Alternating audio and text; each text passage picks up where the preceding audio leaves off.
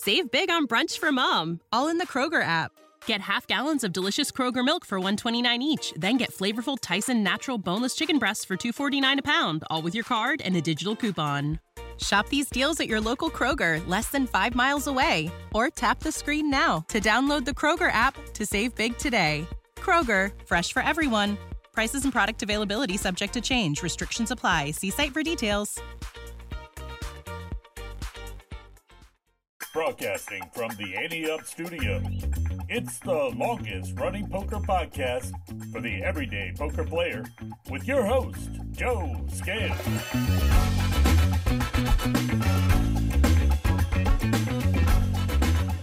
Hello, A Team. It's Friday, September 22nd. Welcome to the Ante Up Poker Podcast, where every hand is an opportunity, every player is a friend, and every episode is a winning experience. This week, we're coming to you from the road, literally. I'm recording this from the road. We've been to New Orleans, Biloxi, visited seven casinos, and met some great people. Elle and I have talked about this on multiple occasions in the past, but one of the coolest things about these trips is the people we meet. Next stop is L'Auberge Casino. We are working on some stuff for the future from there. We'll keep you posted on all that as we have more information. Also, hats off to our Patreon members so far Kevin Levan, Nick Dunn, Matt Boykin, Ed Gill, Dale Hull, and Chaz Jarvis. They've all joined the raised tier, so we're going to see them in the Up Patreon home game on October 4th. We'll have some fun swag and prizes for those that are in that game as well. And we're going to do a fun giveaway for one of our current members, so stay tuned to our Table Talk segment for that. That's going to be fun. Now, just a word from our show sponsor, Manscaped. When you want to look and feel your best, Manscaped is your best friend. Manscaped is committed to helping men around the world walk and talk with some swagger. And we all know how important that is around the poker table. They have the best grooming tools on the market, hands down. Join the 9 million men worldwide who trust Manscaped. Don't neglect yourself. Get right this fall with Manscaped. Start with the Beard Hedge Trimmer with 20 adjustable links. Then keep going with the Lawnmower 4.0 and the Weed Whacker 2.0 ear and nose hair trimmer, and the Handyman Face Shaver. All of them are waterproof and include the skin safe technology to, to reduce nicks and cuts and hair pulls, etc. Once again, Manscaped is kind enough to support Ante Up, so show your support for them. Go to manscaped.com and enter the code ANTEUP20 and get 20% off your order plus free shipping. That's ANTEUP20 at manscaped.com and you'll get 20% off your order plus free shipping. Look and feel your best with Manscaped. That's all I have. So let's get on with the show. Find out what conversations are happening around the poker table with Table Talk.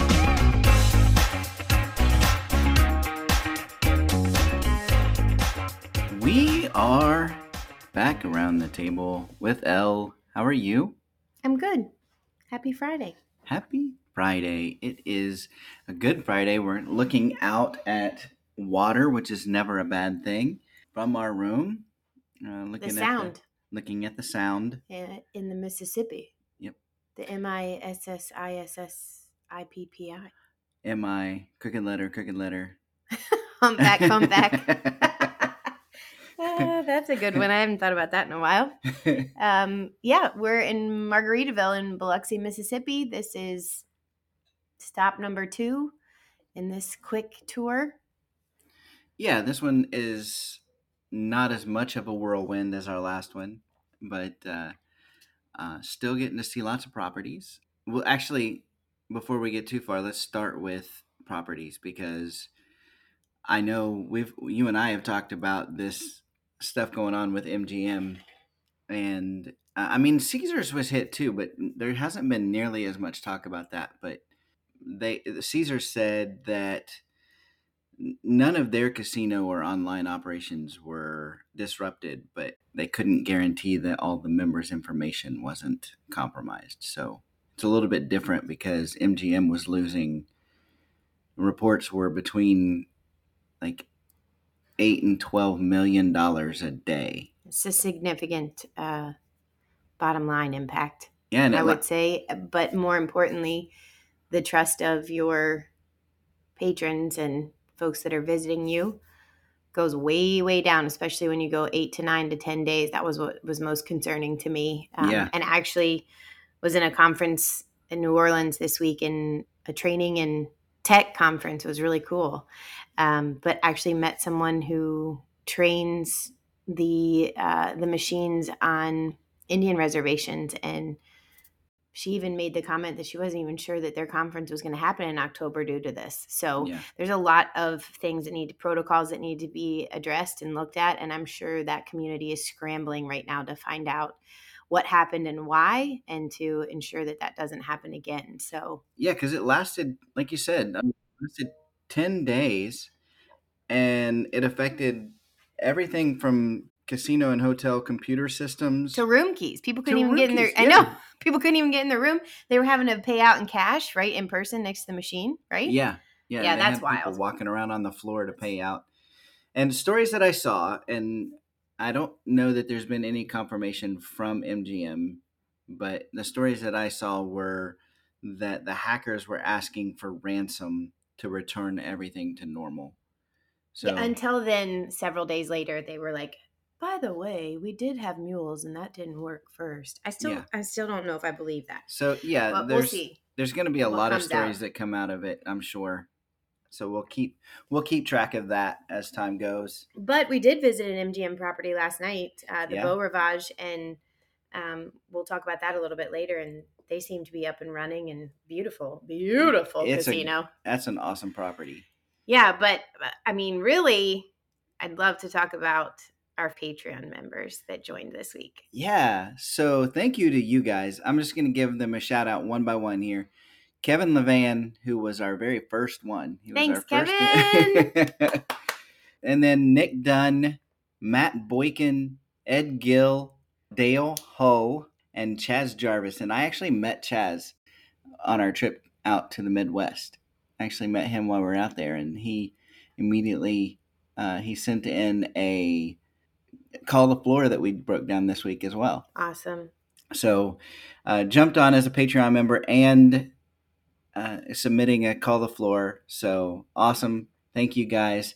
We cannot wait to play a game with you all October Yeah, 4th. If every- anyone listening is interested, jump on Patreon and decide which tier you'd be interested in joining. We'd love to have you as one of our um, Ante Up Patreon members.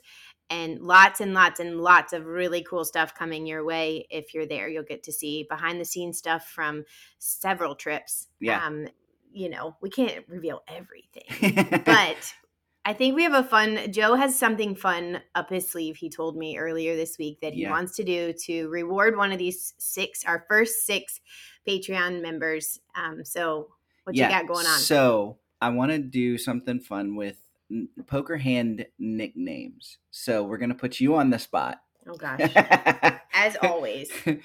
I'm gonna give you. How do you want to do? You want to? You want me to give you the hand and you tell me a nickname for it, or do you want me to give you the nickname and you tell me the hand? Oh, for sure. You tell me the nickname Okay. All right. So. because you know you'll never know what I come up with. All right. I'm gonna give you five nicknames, and you tell me the hand that it represents. So. My favorite's a Dolly Parton. well, what if that was one of them? Well, then I'm gonna get it right, and our Patreon members are gonna be super pumped. Are you ready?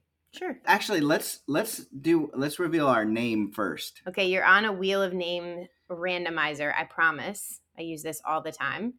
I don't Hopefully, know. I don't know if you can hear the spin or not, but definitely. And it's gonna be Ed. Ed. Ed Gill. Gill. All right, you're on the line. You and I, Ed. Hopefully, we're connected telepathically somewhere, somehow. Let's work together and get you a Ante Up sweatshirt. Yeah, I don't think we even said what the prize was. Oh, it's a sweatshirt. Ante Up It's sweatshirt. sweatshirt. Yeah, yeah. We'll get in touch with you for your size. Right. So the first one that I'm going to give you is ducks. What what hand would you call ducks? Like wah, wah, ducks. Yeah. yeah. Ducks. Yeah. Think about the shape. Fours. Okay, so we got we got one wrong. That's hard one. It's pocket twos because it kind of looks like it looks like a duck. That's a swan, but that's okay. Eh, The two I is pretty sure. tall. Okay. All right, this one's going to be an easier one. What hand would be called snowmen? Oh, for sure the eights. I Got knew I knew that one. Okay, in honor of this trip, right? Pair we came out here. We came out here flying on American Airlines. So, what hand would be American Airlines? Double aces. Yes. Yeah. How about the ladies? The ladies? The ladies. Queens. Yeah. so you've got three right already. Congratulations! Oh. All right, but we're gonna go through the rest of them here. See, Ed, I told you we'd work together well. But uh, we're gonna go through. Um, how about hooks? Hook is my favorite movie from the 1990s, just in case anybody wanted to know. Um, oh man, hold on, hold on, hold on, hold on. Hooks. It's not sevens because that's the sticks. Um, jacks, pair of Yep. jacks.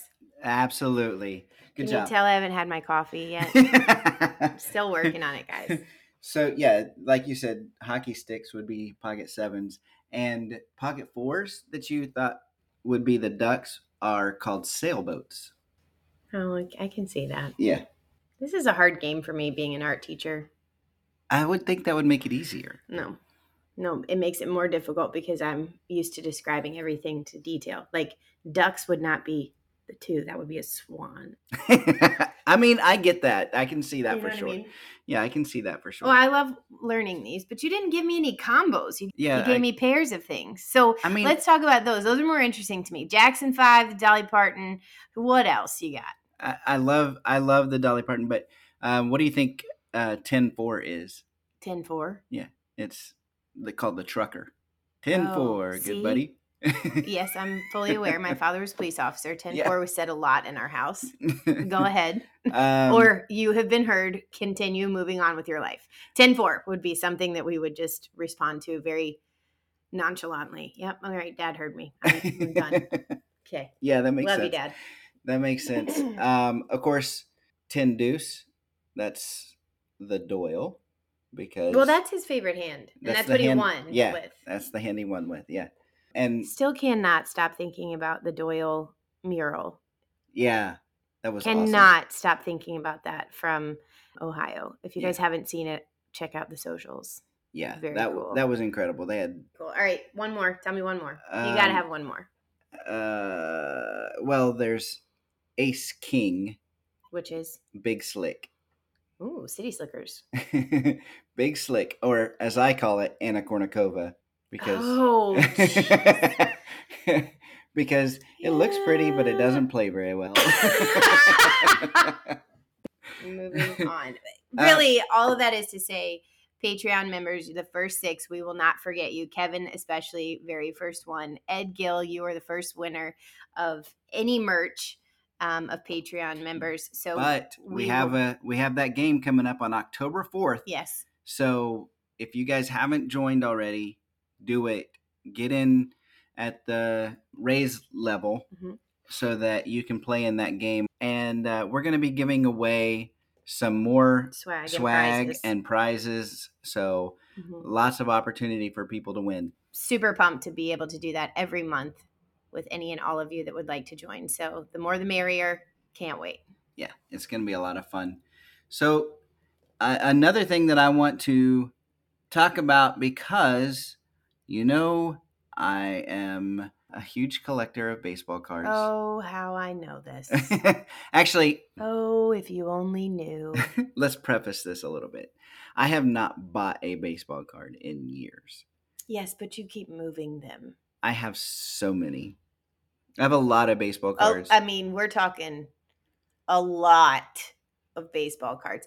Anyone listening is looking for a card, please contact Joe. We would love yeah, I would sell them for the right price for sure.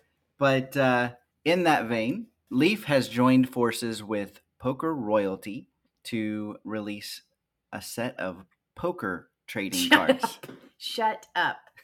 Should we start collecting poker No, trading cards? um, NO. NO, which in our house stands for not okay. But I, I mean, that immediately made me think of like how much gum am I going to have to chew to be able to get a Daniel Negreanu card for your 50th birthday? your 50th birthday month is not over yet. So, That's true. I don't really celebrate for the month, but if you want to continue to give me something, I will take it. yes. so details on the cards are uh, pretty slim at this point. They just announced it, but we know that it's going to feature Daniel Negreanu, Of course. Phil Hellmuth, and our newest uh, WSOP champion, Daniel Weinman. Oh, cool. And That's very cool. yeah, um, there's going to be. Can you imagine winning the WSOP and then they then they come back to you a couple months later and say, "And by the way, you're going to be on a poker card." yeah. I used to buy the X Men cards. What? This is a fact I never knew. What? Yeah, sixth grade, that was a big thing. And so, of course, you know me being the social one, I just wanted to be involved in the conversation. I could care less about X Men or any of the conversation. I just wanted the holographic card and I wanted to be able to trade them. And 100%. I had the notebooks and the little the stupid um, plastic holders. Oh, yeah. Oh, yeah. There was a boy involved, wasn't there? Absolutely. I was in sixth grade. I don't even remember his name anymore, but it was important. Very important at the time. so we don't know who all the players are going to be on these trading cards, but uh, there's going to be a total of 40. How do we get them? Online or anywhere? Do you go to do where do you go? Gas station, Walmart? Come on. I I don't know all the details, Oh, but we're, we're gonna we're gonna keep everyone posted on this right. as time goes by. But well, Leaf, if you're listening, we would love a yeah, set send, send us a pack. to uh, let people know what they look like. Um, it's gonna have autographs in there too. So What? Yeah, so, some Like of the players, legit? Yeah, like the players. That's very them. cool. Like the golden ticket, Yeah, the golden ticket of poker trading cards. yeah. Okay, cool idea. Well done. well played. I didn't know this, but they've actually had five. They've had five sets of poker trading cards. Again, Leaf, if you want to send us some. Well, yeah. I mean, obviously, we would love to see them. um, they had additions. So they had. But if we get them, we're sending them to a Patreon member. Oh, that's actually that's that's a great idea. I'm serious. If we get some from Leaf, then then uh, it they will go to a Patreon member. So we need two sets. Yeah. One to open and one to send. Come on, Leaf. All right, so the additions before were in 2006, 2009, 10, and 11. I don't know what happened between 2006 and 2009, but they didn't have cards. And they had celebrity poker players like Oh, really? Brad Garrett, um, Jason Alexander, and Jerry Buss, but has Lou Diamond Phillips. I didn't even know Lou Diamond Phillips played poker Oh my word. from Longmire. Well, Well, from, he's in a lot of things other Yeah. than Longmire, but you and I watch Longmire. uh, most notably in is La Bamba. Oh yeah. Very cool. Well, looking forward to seeing what those look like and what they include. So it's been a good trip so far. Yes. Uh, started in New Orleans, I, and I'll tell you what, that Harrah's in New Orleans, it doesn't look like it's very big because it's right there on the street and And there's a lot of construction going on, as Yeah. per usual. Apparently, I talked to the Cajuns, and they informed me that construction is pretty typical going on all the time. So yes, there was a lot of construction going on in front of the Hilton and Harrah's and in that little area there. But I, I honestly didn't even go in with you because I thought mm, yeah, this look, is going to be kind of a, looked a bust. looked like it was tiny, but it you go in there and it it's much bigger than it looks. And they're doing renovations inside as well, so they Oh. have construction going on inside and out. But uh, um, it said there was something big coming in 2024, so that'll be interesting. Well, to see and if you're looking is. for the poker room there, Joe informed me just look for where the construction is inside and go around the corner because it's kind of hidden behind construction. He even, I almost missed it. Yeah, yeah. So the only way I found it was because I knew that it's near this sports book. Always. yeah, always. And so from there we we're down here in um, Biloxi now, like we said Biloxi, Mississippi. at the Margaritaville. It's Resort. hot everywhere, just so you know. And I know that that true Cajuns are saying that the heat has broken, but it's hot down here still. Yeah, they th- we took an Uber to the Beau Rivage last night, and the Uber driver was like, "It's cooled off. It's only it's only eighty four degrees at 11:30 at night, by the way." we also we ate at this really cool place called Mary Mahoney's. There was a lot of history there. Oh, very very cool. Been there since um, the French colonists. Yeah, the the building was built in 1773, I think it said. Yeah, very and, very unique. You got to sit in either one of five different rooms of the home and we were out on the back porch, closed in back porch, very family oriented, also very heavily impacted by Katrina. They had markers of where the water rose during Katrina. It's been interesting to see the other areas that have been impacted by that and how they've recovered. This, I'll tell you, Biloxi is a little teeny tiny southern town, so it's got my heart. Uh, really, really cool. The view of the sound is incredible. It's calm. It's a much different pace, obviously, from New Orleans. New Orleans was fantastic, but it was pretty loud and bourbony. Bourbony? Bourbony, you know the Bourbon Street. It kind of just kind of still filters out everywhere. You went so there, right? I did I, very I early. I went at seven thirty at night. I was not.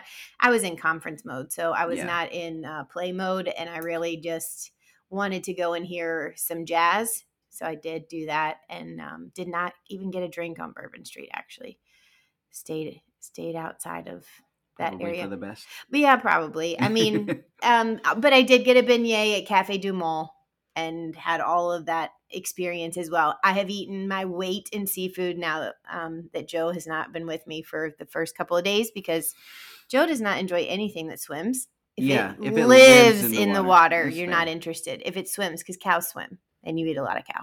I don't know that they swim either, but they they get in the water. I don't know that they swim in the water. They're not like doing the breaststroke or anything. all right, we've been a little all over the place. New Orleans was interesting. We're in Biloxi. We've had a fantastic time at the Beau Rivage. Beautiful casino. Really uh, great action going on there. Packed out, live band, lots of shopping if you're interested in that or your partner is when you travel. Did not get to see a room, but um, it is absolutely beautiful. And then we walked down the street to Hard Rock. Seemed a little dated, um, still Yeah. really pretty property.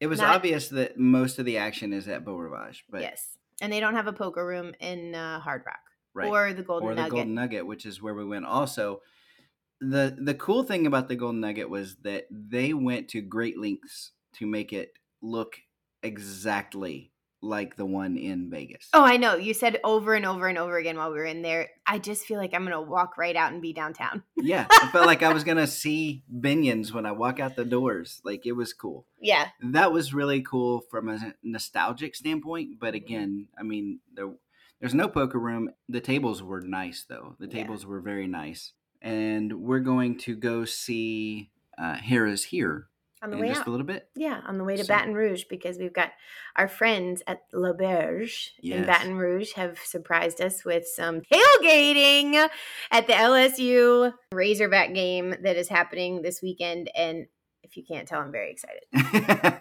I've never been to a college stadium that holds that many people. 110,000, double what we're used to at Virginia Tech. And um, I'm super, super intrigued to hear the sound and experience all the the frenzy, the energy. It's a, it's gonna be a big game, and it's a six o'clock game. Yeah, So that'll be and um, they're playing the Razorbacks. huge, Yeah. huge game. Yeah. I cannot wait. I've already got all my uh, purple and gold ready. And we'll probably go up and visit that rooftop pool there And L'Auberge, at L'Auberge. absolutely. And So- uh, Because Just- as as Elle has mentioned, it's hot. it's burning up. It's burning up hot down here. So, um, Patreon teammates, be on the lookout for lots of behind the scenes stuff. We've got some really Yes. cool things to share with you. Uh, again, if you're interested in joining, patreon.com, Ante Up poker. Patreon.com slash Ante Up poker. Fantastic. Yep. So we move on. Elle, thank you again for joining me. It's always a pleasure to be around the table with you. Likewise. And We'll see you guys next week.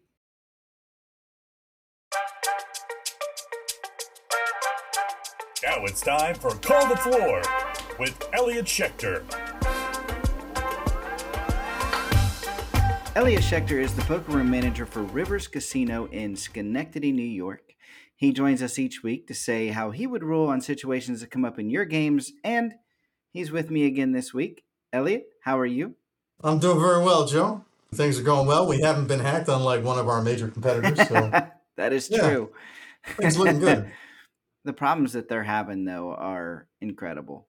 I saw a thing that said that they're losing something like $9 million a day or something. So, The range is six to twelve, so it's somewhere in there. Whatever Yeah. it is, it's pretty significant. right.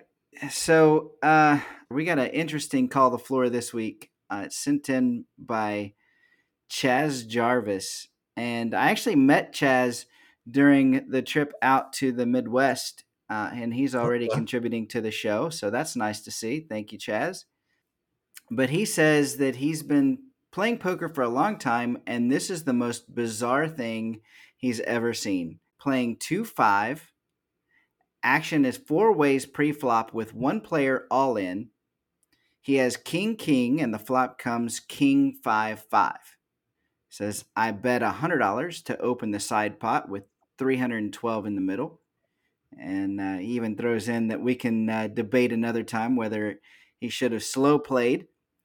Regardless, the two players with stacks they fold, and the dealer drops the stub onto the muck with the cut card on top and starts to push the main pot to him. One of the guys who folded says, Wait, wait, wait, and reminds the dealer she still needs to run the board because there's an all in. So she promptly picks up the dropped stub and burns and deals a 10 for the turn and a deuce on the river. The all in player begins to bring up some uncertainty about whether the proper cards were dealt. So, understandably, he calls the floor to protect his interests. He tables his hand, which is pocket aces, and the floor decides to go to surveillance, instructs the dealer to hold the $306 in the main pot until the call can be made. Chaz says it's it's already late. It's just after midnight, so most of the table racks up and leaves. And the all-in player asked if he could withdraw his objection to let me have the pot in order to prevent the table from breaking. But by that point, Chaz says the surveillance wheels were already in motion. So, his first question is Wouldn't a stub drop with cards yet to come always involve the floor? And he says, I really don't think the dealer should have proceeded, even though she was certain she recovered the correct stub. It happened pretty fast, but if I had thought quicker, I would have tried to stop her and gotten the floor before any turn and river were exposed. And he even goes on to say, I don't like pro- promoting a lawyerly version of poker that breaks games, but I also don't like the idea of possibly getting the worst end of a dealer mistake. So that's the first question. He does say all's well that ends well. Surveillance confirmed that the dealer recovered the stub accurately, but I still wonder what they would have done had it proved inconclusive or found any irregularity.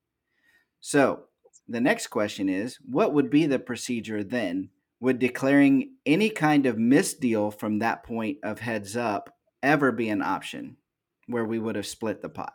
So, there's a lot there, and I'll let you take it from there. All right. This is an excellent submission. Uh, some of this uh, is fairly basic, and some of this is pretty involved. So uh, let's get into it. The first question Should retrieval of the stub involve the floor? Emphatically, yes.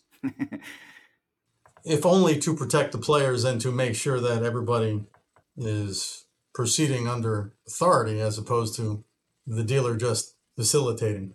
Yeah, when the deck is dropped, you call the floor over, the dealer, the players help identify the actual live part of the deck. You pick it up, you move on. Right. And in board games, it's pretty simple. It's not like everybody has to get their own cards. And stud games, dropping the deck is detrimental. Simply because of especially if it's mixed in with the muck, uh, you just don't know what you're getting.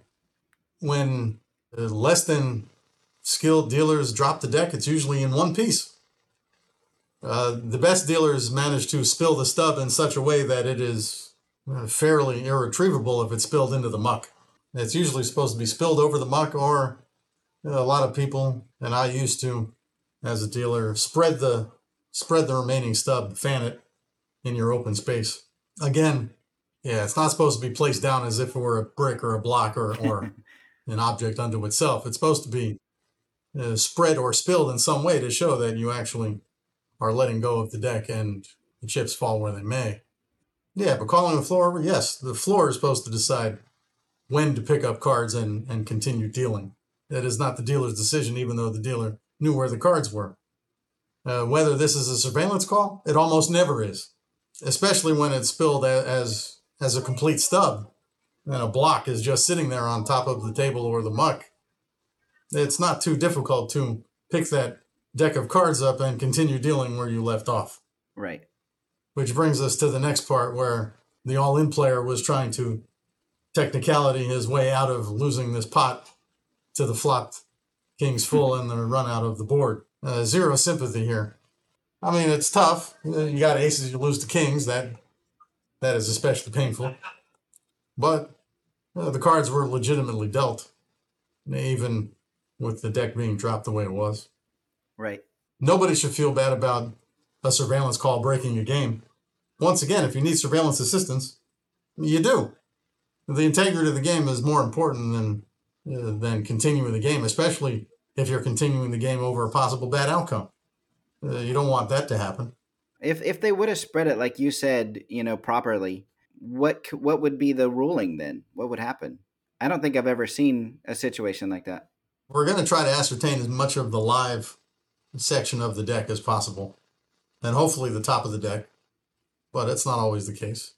If you can't identify the absolute top of the deck, you know, you're going to uh, try to retrieve as many live cards as possible. You shuffle those up, and you will continue the board run out, which is obviously the result that the all-in player was hoping for, giving them a chance to uh, spike one of the remaining two aces after they initially didn't come down for them. Uh, we're generally going to mix it up. We're almost we're never going to call it a misdeal. If that's the, if we call that a misdeal, again, what's to stop every dealer who hates a particular player from from getting rid of the deck every time they're all in with cards to come? that's true.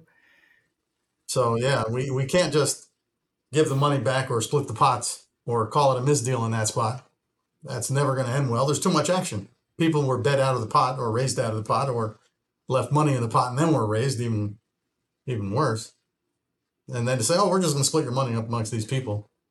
Uh, again, uh, not a good outcome, not desirable in any way, completely unfair. Just can't happen. Right. But yeah, calling the floor is not what breaks the game. It's obviously errors on the part of the dealers or the players that can end games. Right.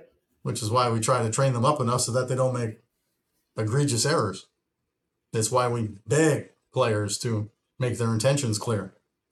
It's disputes that end games. It's not the time of the day or or the fact that the dispute is being resolved that ends a game. So that point is just not correct. Yeah, and I think that if they would have, like they said, you know, if they would have been able to call the floor before any of the cards were dealt, then it would have gone quicker and maybe not have uh, broken the game either. It would have been much quicker. It, it almost assuredly would not have involved surveillance. Right. I mean, the placing of the deck is not going to change the order of the cards. And if it's intact, you're picking it up and dealing. So right.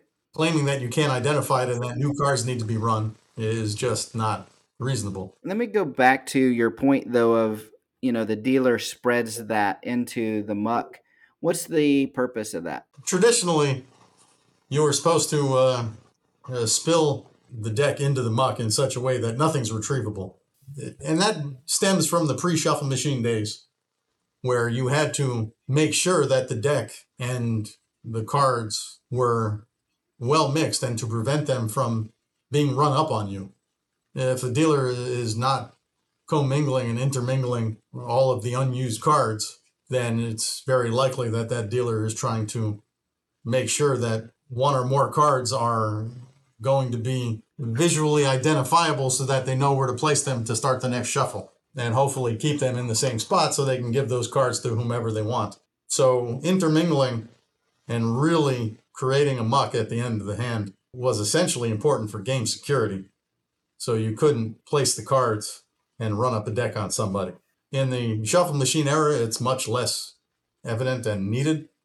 But let's face it, remember the biggest tournaments in the world, including the World Series, don't use shuffle machines on every table. There's just not enough shuffle machines in existence. Right. So this needs to be a standard practice on tables without a shuffle machine. Granted, a good many dealers can't deal the first card, so you don't have to worry about them dealing the second card. so yeah, it's probably less of a concern, but it's still the reason why the rules exist and why those techniques and procedures exist. Uh, it's not just to, to be flashy or to be stubborn. Yeah, you're supposed to make sure that a muck is assembled not as a stack, Right. but as a, a really unidentifiable and, and complete mess so as to prevent cheating and tracking. Especially, I mean, in stud, you were obviously folding up cards. It made it much easier for dealers to identify which cards are which and to obviously uh, segregate those cards during a false shuffle and keep them in a place where they can be dealt to the player they're choosing as opposed to uh, securely in a shuffled and randomized pack. Right. So that is the purpose for intermingling and and really spilling out the cards that way, which is fairly true. And it's faster. Let's face it.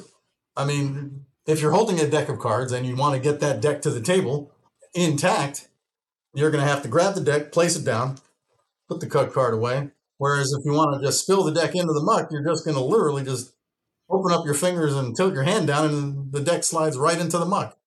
So it's faster that way too Right. not just slower. So there are many reasons. It's more efficient as far as keeping the game moving. And it's one less thing and you got to pay attention to. Uh, dealers shouldn't be using two hands to handle the deck once it's in their hand. Right. The only time that the hands come together is obviously when you're pitching the cards. You have to get the card off the stub. But once the stub's in a hand, you're not supposed to bring your other hand to that stub ever. That makes sense too. Yeah. So yeah, spilling the deck is more efficient. Poker tables don't have discard racks. It's a muck for a reason. It's called the muck. It's not just called the discard pile. It's a muck. And obviously, if you use almost any dictionary definition of muck, it is obviously a, quite a messy area, which is intentional. Right. When players spill their cards, if you're running up the deck and stacking it so that you can get it to the shuffle machine quicker, which is bad, not good, uh, you're not giving the players a chance to get their cards lost.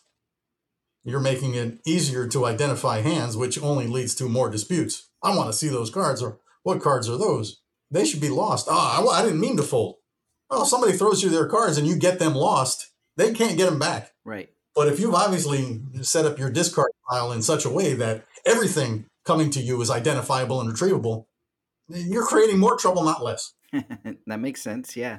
So again, there's many reasons for for making that muck as messy as possible and for getting rid of the deck as messily as so again yes uh, obviously that has fallen by the wayside in the shuffle machine era but it's not any less desirable Yeah. So, Chaz, that should clear things up. I think that uh, you know in the future the the best case is if you're calling the floor immediately. That lessens all of that. But uh, but yeah, that was definitely an interesting one. Thanks, Chaz, for sending that in. And uh, Elliott, thank you again for being here. Very welcome glad to glad to do it and thanks again chad this was a good one Yeah. And we'll talk again next week. absolutely looking forward to it Let's break it down with Hand of the Week. Here we are with another hand of the week with Patrick. How you doing, Patrick? Joe, I'm good, man. How are you? I'm good. I'm in my secret location and uh, met up with Elle out here in uh, New Orleans. So this is a tiny little uh, hotel room. So I was trying to find a spot that didn't look like my bed, basically. fair enough. Fair enough. it's a big bed and a small room. The trip's been great. The trip's been good. Uh, I got here on Tuesday. We went to eat on Lake Pontchartrain which was cool.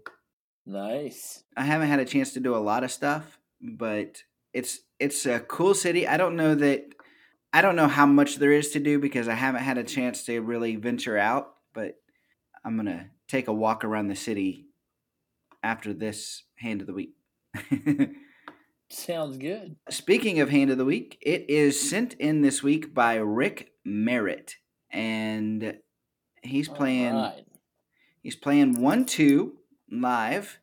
He has 360 in his stack. And Good stack, Rick. All right. yeah, yeah. So if you bought in for 200, you're doing all right. I don't know if that's what your buy in was, but uh, if so, you're doing all right. In this particular hand, there's two limpers that gets to the villain on the button, and he raises it up to $20. It folds to us in the small blind with Jack of Clubs, Ten of Clubs. How do you proceed? I'm probably gonna call.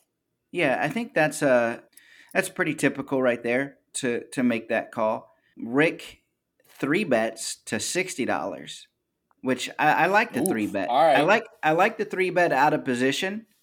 Uh, but if you're gonna three bet, I think you could even go bigger than sixty. But I think I think that that's okay, and it looks like it gets us to heads up because it folds back around to the button who makes the call uh, you know, we get rid of those limpers, which is a good idea. I don't know. They may have folded to the 20 anyway, but I like the idea of taking control there out of position. Yeah, absolutely. Out of position, you you do that there, and you get rid of the limpers for sure, no matter what. So Yeah. that works. So there should be, I think, 126, two, four, the two limpers and the big blind. So 126 in the pot. And the flop is the ace of hearts, ten of spades, eight of spades. So what do you do with that? Okay, she got middle pair. Oh, I don't know why, but I'm not. I'm not feeling as aggressive as I as I want to be, but um, I'll probably go with like thirty five so there's 126. quarter pot, quarter of pots. Um, you know, got middle pair. Yeah. What are your thoughts? I think you could get a little bit tricky here. So many times uh, a C bet's coming from the aggressor, and I'm always preaching that you want to get information Yeah. from the opponent. And in this case, I'm not sure that a continuation bet is going to do what we want to get that information because it happens so often. And since we have middle pair, I think I would get a little tricky. I'd do a delayed C bet. So I would check here.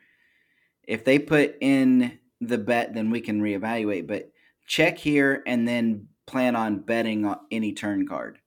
Makes sense. Rick does C bet. He bets to 50. So Okay. a little less than half pot, right? And the button calls, Yep. which should put like 226 in there. And the turn is the Queen of Spades. Well, there's your three spades. If there's Yep. out there, we do have a straight draw. Yes, we do. Um. So Rick, if we're playing Rick's hand, so the pot's two twenty six. He already bet fifty. See, here's where I would check. Yeah, I get that. That's where I would go, and just to see what would end up happening. Yeah. Yeah. I think the beauty of a delayed C bet is that it looks strong for that particular card, right? So the the downside is that now our opponent can remove like ace queen from our hand probably, but we still have king queen in our hand that's possible, uh, queen jack suited, which opens up the straight us another straight draw as well. So uh, maybe we get some folds that wouldn't have folded to a to the C bet on the flop. That's the beauty of that. But Rick checks. So you guys are along the same lines. And the button checks back. Ooh. Okay. So we still have 226 in the pot. And another queen comes the queen of clubs. So our board is ace of hearts, ten of spades, eight of spades, queen of spades, queen of clubs. See, I'm trying to I'm trying to figure figure out what we're making the villain out to be. I mean, definitely doesn't have an ace. You know, if he had king queen, he probably bets there. If he's got you know queen jack or queen ten or queen anything, he bets there. You know, maybe he's got you know jacks. Maybe he's got kings. Is that a fair assessment? I mean, that's kind of my thought. Like, yeah, I don't know about you know maybe um, if if he had kings, I feel like he might have uh, pushed a little bit more pre-flop. Uh, when we three bet, he may have four bet, but maybe not. I would lean more toward the medium-sized pairs, like you were talking about, like jacks, uh, nines, something like that. Yeah. Uh, so you know, if we're if we're making him on jacks, you know, he's he's got us. You know, if we're making him on nines, and we've got him you're you're probably right on the Kings. He probably pushes the envelope a little bit more, or even maybe there on the on the turn, right? You know, because we don't bet with a queen. He he probably pushes the action a little bit more there. You know, I unless we're definitely making him out on jacks, I'm probably pushing the action a little bit here. So, so 226 in the pot. I'm probably going. I'm probably going to bet 100, a little less than half pot. I feel confident, but not you know overly confident. Um, I don't know if that's enough. I don't know if that says enough, but that would be my bet. Okay, yeah, I feel like that's a scary board, and you can look at that two ways, right? That's scary for yes, us, or it it's scary for them. So, I th- I feel like the world just got there. yeah. You you either bet here and hope that you can get a fold because it looks scary to them, or you just give up on the hand. And it looks like Rick gives up on the hand because he checks.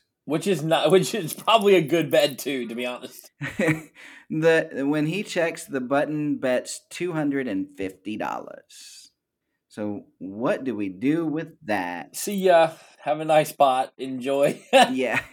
He does say villain is a solid opponent, capable of some bluffs.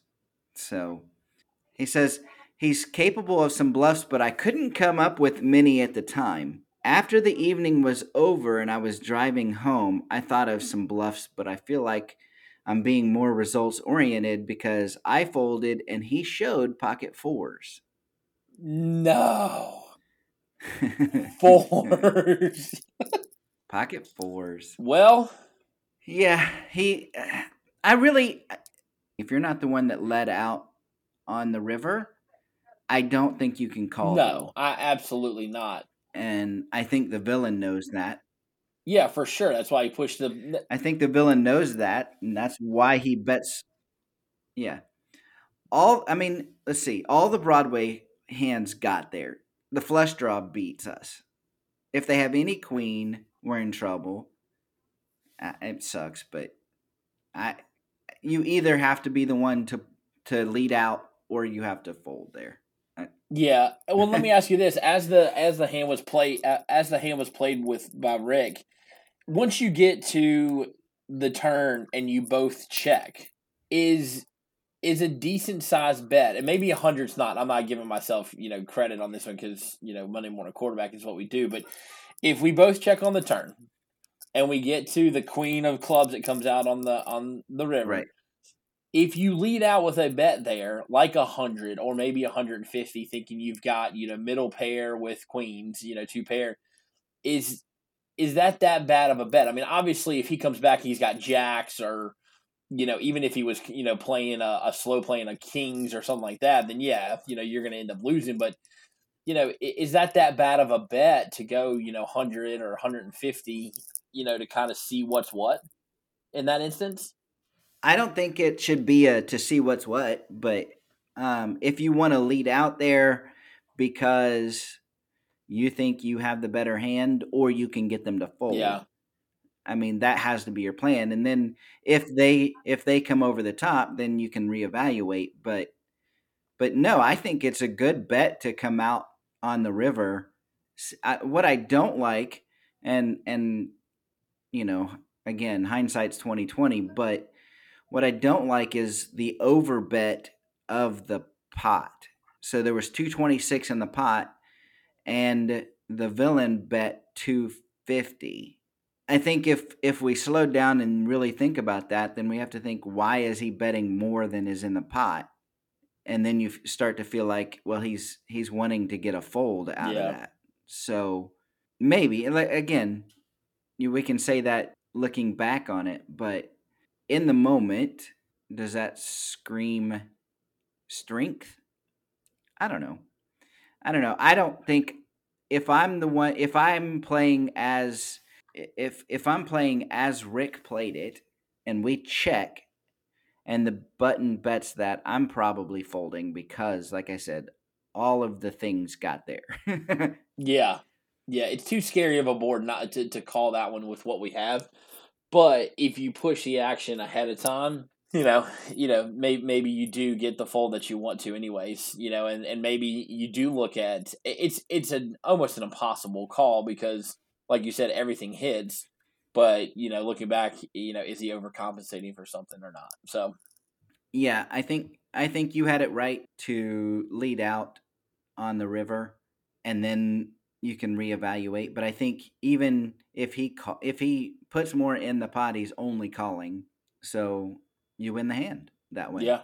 So, Yeah, tough hand. but yeah, it is. It is.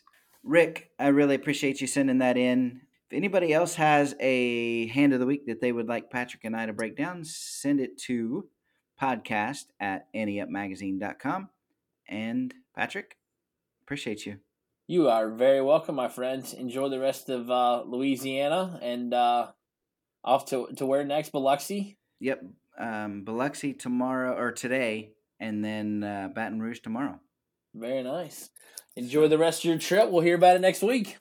Sounds good. It's time for Joe's One Outer. During last week's table talk, I brought up a post that I came across about whether poker is dead or dying. That sparked some more discussion, and I want to take it a little further. I focused on tournament poker crushing guarantees and attendance records. But what about cash games? We all know cash games are a completely different beast when compared to tournaments. Tournament poker has always been more flashy than the grinder sitting in a cash game, but that's even more of a factor now. The gap between players has gotten significantly smaller and the stakes offered have decreased, partly due to the significantly better players and the knowledge of bankroll management. So the cash game scene does look a little different. Not surprisingly, casinos want to focus on the slot machines and the table games that they have an edge in. But that just means poker might look a little different. Poker's been around in some form for hundreds of years people played it on the battlefields and in every basement, living room, or dining room. It's not dying. Sure, it might look a little different than it did in 2005, but there are still poker clubs popping up and home games that are going strong. The different variations of games continues to grow as well. The question is, who wants to be the one to cater to those players? because right now it's harder and harder to find places that want to do that. But here's my advice to the ever popular poker clubs out there if you build it, they will come. That's today's one outer, and that's today's show. I'll see you next week, A Team. And until then, I'll see you at the tables. The Ante Up Podcast is a production of AnteUpMagazine.com. Contact the show at podcasts at AnteUpMagazine.com or call the show at 540 339 7741. If you'd like to advertise, send an email to editor at AnteUpMagazine.com.